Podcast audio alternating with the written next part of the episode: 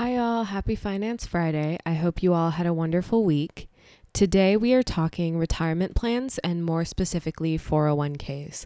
So, the reason I wanted to talk about this is because I know that as a college student, you're potentially looking at different internships or full time offers if you're a senior, and they come with a lot of benefits. And I think it's important to understand if you are trying to decide between two different offers, what those benefits look like and one benefit that your employer can offer you is a 401k.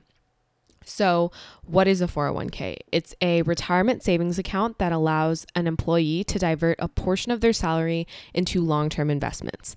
The employer may match the employee's contribution up to a certain limit, but that is not guaranteed, um, and it varies depending on the company and the plan. So, a 401k is important because it is employer sponsored, which means it's offered at no or low cost to the employee. And it basically incentivizes people to stay in the company or join the company, which is why it's something that's that might be mentioned in your initial offering if you're offered a full-time offer from a specific company.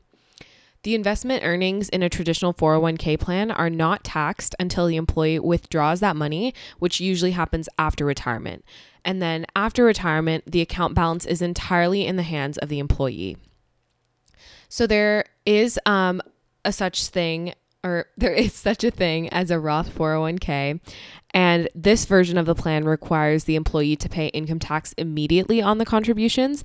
And then after retirement, the money is then withdrawn with no further taxes due on either the contributions or investment earnings.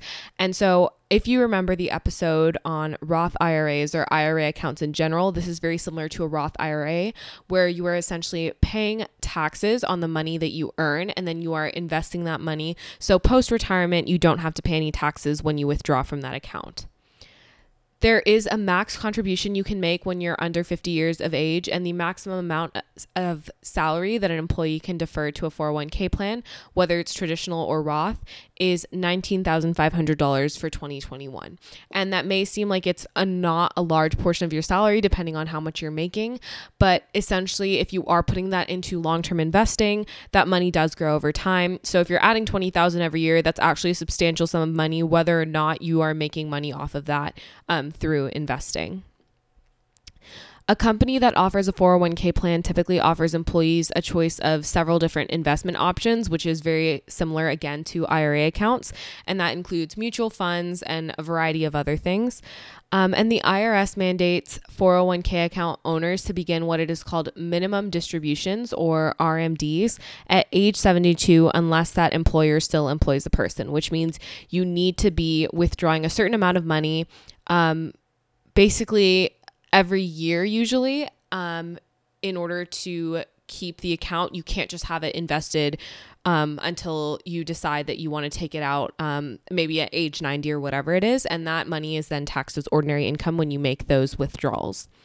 This episode was super short, but honestly, 401k plans are a lot less complicated than you think. And of course, when you get into the details based on your employer and the plan they're offering you, it can become more complex. But I think these are just the basics that you might want to know as a person that is starting to receive full time offers or is just trying to understand what benefits they could receive from various companies in the future.